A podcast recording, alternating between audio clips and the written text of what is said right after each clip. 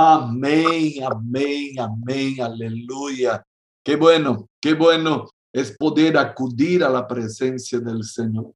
El salmista, eh, en continuación de lo que él decía en el Salmo de número 5, el versículo 1 y 2, él dijo, oh Jehová, de mañana oirás mi voz, oirás mi voz, oirás mi voz.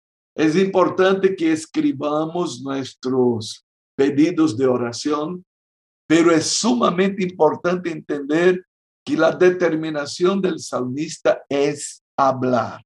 Por lo tanto, cuando estemos aquí en nuestra escuela de oración, mucho más que apenas mirar lo que está pasando, necesitamos de verdad orar al Señor, presentar a Dios nuestra voz. Es verdad que no podemos orar al mismo tiempo, no, no conseguiríamos manejar la escuela si todos los micrófonos estuvieran eh, prendidos, pero uh, es sumamente importante entender que mi concordancia y mi actitud ahí donde yo estoy eh, con mis hermanos, esa actitud es sumamente valiosa. Es concordancia, mas también es una determinación. Escuche, tres personas necesitan escuchar mi voz. Mi Dios, sí. Yo mismo. La tercera persona es el enemigo. Él tiene que saber a quién estoy acudiendo. Él tiene que saber que no estoy eh, perdido, que no soy solo. Tiene que saber que Dios me ama, que Dios me escucha. Él tiene que saber a quién estoy acudiendo. Él tiene que ver que estoy debajo de la sombra del omnipotente, de las alas del Altísimo. Y por lo tanto, Él no me puede tocar. Diga amén. Concuerde conmigo en, en este sentido. Y nosotros estamos viendo acerca de la oración de confianza, la oración de entrega, donde yo voy al Señor para entregar mi carga, aquella dificultad que yo no puedo vencer porque eh, la, la ansiedad es excesiva, la preocupación es muy grande, yo no consigo dormir, estoy mal, estoy afligido. Pero necesito saber que no va a pasar absolutamente nada si yo no reacciono conforme Dios me enseña en su palabra. Y quiero que anote esta, esta, esta frase. Mi ansiedad anula mi oración. Mi ansiedad anula mi oración. Y, quiero que leamos aquí un, texto precioso de, de la palabra de Dios, de la carta del apóstol Pablo a los filipenses. Bella Luz Suárez, por favor, lea para nosotros, hermana Bella, Filipenses 4, versículos 6 y 7. Por nada estéis afanosos, si no sean conocidas vuestras peticiones delante de Dios en toda oración y ruego, con acción de gracia. Y la paz de Dios, que sobrepasa todo entendimiento, guardará vuestras, vuestros corazones y vuestros pensamientos en Cristo Jesús. Amén, amén, amén. Espere, eh, tomemos atención a la, a la palabra del Señor que dice así de frente, por nada estéis afanosos.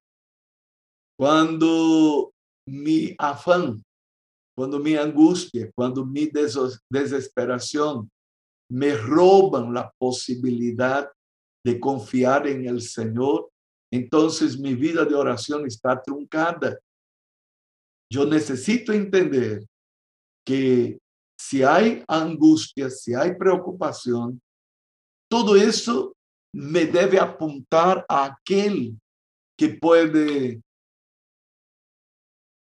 resolver mi problema, llevar mi carga, porque yo no puedo llevarla solita o solito, ¿verdad? Es interesante que la versión amplificada de la Biblia en este versículo nos amplía más el entendimiento. En la versión amplificada de la Biblia, que solo hay en inglés por ahora, ¿no? Yo ya estoy haciendo una traducción de lo que yo tenía en portugués. Mas miren lo que dice la traducción. No se atormenten ni se queden ansiosos por cosa alguna. No se atormenten, ni se queden ansiosos por cosa alguna. Ahora, el sujeto de esta frase, presta atención, el sujeto está oculto. Y el sujeto de la frase es ustedes. El Señor está diciendo a mí y a ti. El Señor dice, no anden ustedes atormentados. No anden ustedes ansiosos por cosa alguna. Então, la dirección de este mensaje va directamente al corazón de cada uno de nosotros. ¿Quién no tiene que preocuparse? Yo, tú, nosotros. ¿Quién es el que no tiene que estar atormentado por alguna necesidad? Somos nosotros. Y él me dice cómo tengo que reaccionar. Él dice, hagan conocidas vuestras peticiones delante del Señor, nuestro Dios, con toda oración y ruego y coacción de gracia. Amados, mientras nos atormentemos y nos quedemos ansiosos, estamos anulando los efectos de nuestra oración. Es que aún no hemos echado debidamente sobre él toda carga, toda ansiedad, toda preocupación. Porque aún nos quedamos presos com o problema que temos. Nos prendemos a ele. E se nos quedamos com o problema, escute, o problema não está em las manos de Deus. Pero se Deus se lo levou, oh glória, já não temos problemas em nossas manos. Será que podemos entender aqui? Escuche, mientras nosotros estemos, eh, mientras nosotros estemos preocupados aún con el problema, sin conseguir dormir bien o revolcándonos en la cama de un lado para otro, buscando una solución porque somos capos para buscar nosotros solitos la solución. nos creemos los tipos de la película y pensamos que, ay, porque a hacer eso, es porque yo voy a decir así, es porque voy a buscar la forma, es porque voy a salir, es que voy a hablar con una muñeca, ay, que voy a hacer eso. Mientras nosotros estemos prendidos del problema, Él no estará en las manos del Señor. Seguirá con nosotros la carga, la aflicción, el problema. Y mientras nosotros estemos así, todas nuestras oraciones no van a surtir efecto alguno, porque no hemos actuado en línea con la verdad de Dios que acabamos de leer. No estéis afanosos por cosa alguna, sino sean conocidas vuestras peticiones. Pues lo que nosotros aprendimos. Escuche, Dios prometió que todo cumpliría según su palabra, según su promesa, cuando entreguemos a Él nuestro camino. Ayer leíamos aquel tremendo Salmo 37. Deleítate a sí mismo en Jehová. Confía en Él, entrega a Él todo y Él hará. Él va a hacer, Él va a satisfacer los deseos de nuestro corazón. Mi querida hermana Raquel, Raquel de Gustavo, yo vi que está ahí con otro nombre, ¿no? Está con Abigail Daza. Quiero que leas para nosotros el Salmo 27, 1. Jehová es mi luz y mi salvación. Jehová es mi luz y mi salvación. ¿De quién temeré? Jehová mm. es la fortaleza de mi vida.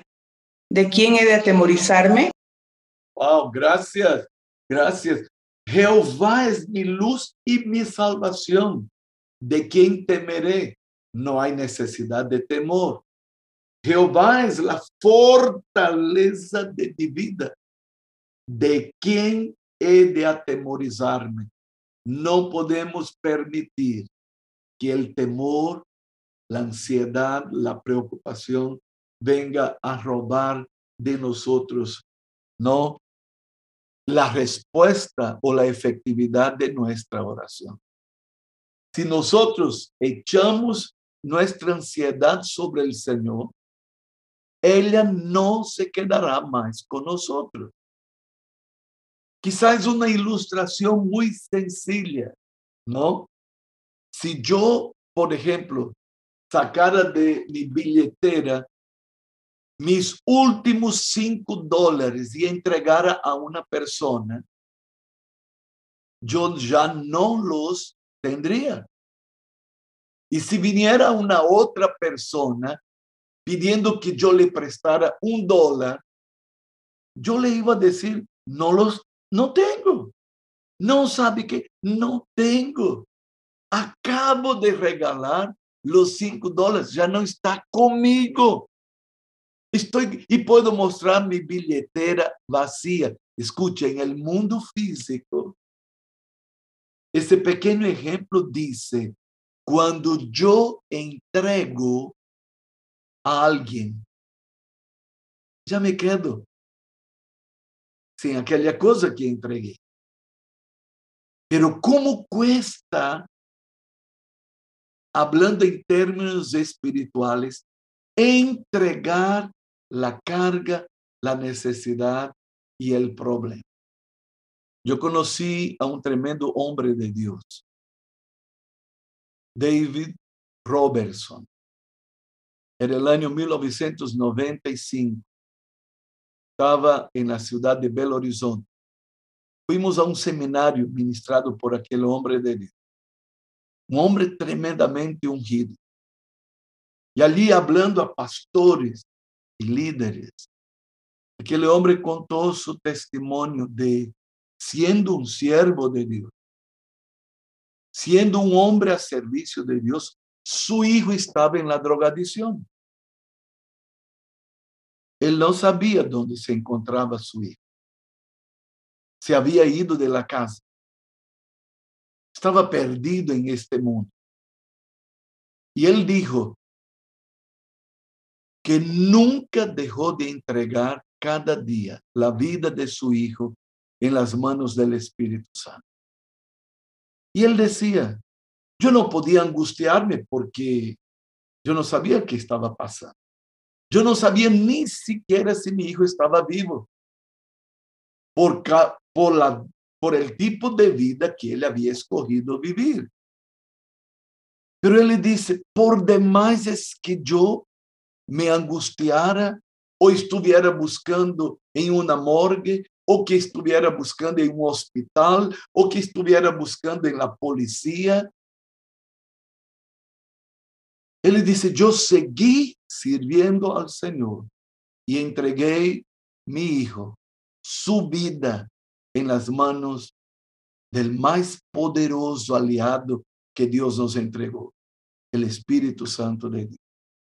Y nos contó que un día él estaba alistándose para ir a la iglesia, era un domingo en la mañana, y entonces él fue a ver el agua del auto y levantó el capú del carro Y de repente, sobre el motor del carro, él tuvo una visión. Y en la visión, él vio a su hijo y a un amigo entrando en un departamento. Y la visión seguía y él vio que los dos se alistaban para drogarse. Y la visión se concentró en el amigo de su hijo. Y él vio que cuando el muchacho se estaba drogando, el ángel de muerte vino y se asomó y el muchacho murió. Eso ya en la visión veía el pastor. Pero de repente la visión pasa a su hijo.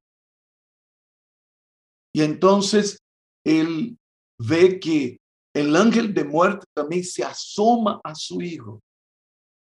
Pero de repente él ve que un ángel con una espada de fuego vino y despedazó el ángel de muerte y la visión desaparece.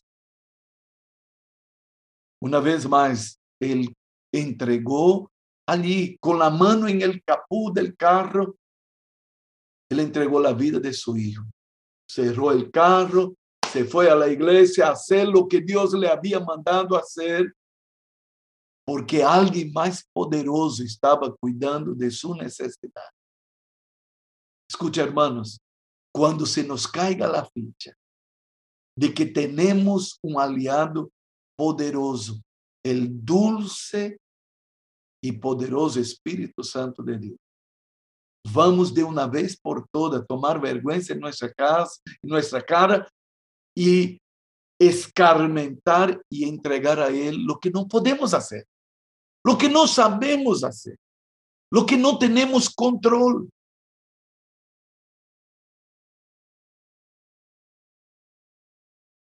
Aquel día, él dijo que llegó la tarde y alguien llamó a la puerta y cuando él fue a abrir la puerta de su casa, era su hijo que desesperado lo abrazaba y decía, papá, papá, papá, papá, una desgracia. Y él dijo, yo sé, mi Él dice, papá, casi me muero. Y él dice, yo sé, mi Y él dijo, papá, mi amigo ha muerto, papá. Y él dijo, yo también sé mí. Escuche, y él revelaba el poder de la intercesión y de la confianza plena en la persona del Espíritu Santo. Su hijo fue librado por la intercesión de este Padre, por la confianza de ese Padre y por levantarse para entregar cada día la vida de su hijo y vivir la vida sin esta carga, sin este peso, sin este tormento, porque mucha gente anda atormentada y por eso no consigue ser creyente, no consigue hacer la obra del Señor, no consigue tener paz, no consigue tener la alegría no sirve al Señor, no participa de la iglesia. ¿Cuántos hermanos yo tuve oportunidad de encontrar en la calle? Y que llego y me dice, ah, pastor, yo no he ido porque he estado con tantos problemas. Qué tontería, qué operío, qué pena teniendo un Dios como el que tenemos. Sencillamente sucumbir delante de los problemas y de las cargas. Porque ellos de repente se vuelcan y nos quitan la fe, roban nuestra confianza al Señor. Hay una canción muy linda de una cantata que habla de José de Egipto y usted sabe lo que José de Egipto tuvo que pasar. Y la canción dice, no hay problemas que Dios no los resuelva. No hay montaña que Dios mover no pueda. Escuche, Dios puede.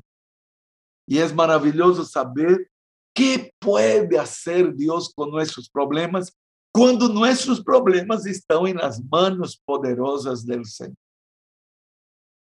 ¡Wow! Pero mientras nosotros estemos buscando mantener nuestros problemas bajo nuestro control, eh, mientras procuremos solucionarlos, ¿no? Eh, o inclusive dar una ayudita a Dios, ¿no? Porque somos especialistas en querer dar ayuda a Dios. Y mientras queremos ayudar a que Dios eh, a, que Dios solucione nuestros problemas, ninguno de ellos se quedará en las manos de Dios, porque somos nosotros que estamos en el control. Somos nosotros que queremos prendernos de las dificultades, de las ansiedades. No nos queremos librar. Wow. Hermana Sore Villalobos, Soire, prenda aí tu micrófono, Soire, e leia para nós outros Provérbios 3, 5. Fíate de Jehová de todo tu corazón y no te apoyes en tu propia prudencia. Wow, wow. Otra vez, Soire, otra vez. Fíate de Jehová de todo tu corazón y no te apoyes en tu propia prudencia. Wow, mira qué cosa tremenda. Fíate. Ahí está la palabra confía, encomienda. Agárrate del Señor, préndete de Él con todo tu corazón y no te apoyes en tu propia prudencia. Porque a veces pensamos que somos los tipos de la película y que sabemos hacer y que podemos hacer y que tenemos el control. Hoy el Señor dice, entrega, confía y espera. El desafío es fiarnos de Jehová con todo nuestro corazón y no apoyarnos en lo que pensamos que sabemos que podemos y que somos los tipos de la película para ay, yo tengo tantos años de vida cristiana, yo tengo un mundo de experiencia, no vale nada. Cuidado, porque de repente algunas necesidades nos, nos vemos descalificados y es bueno que Él tome nuestra causa, que Él nos defienda, que Él venga a nuestro favor. Amén. Qué bendición.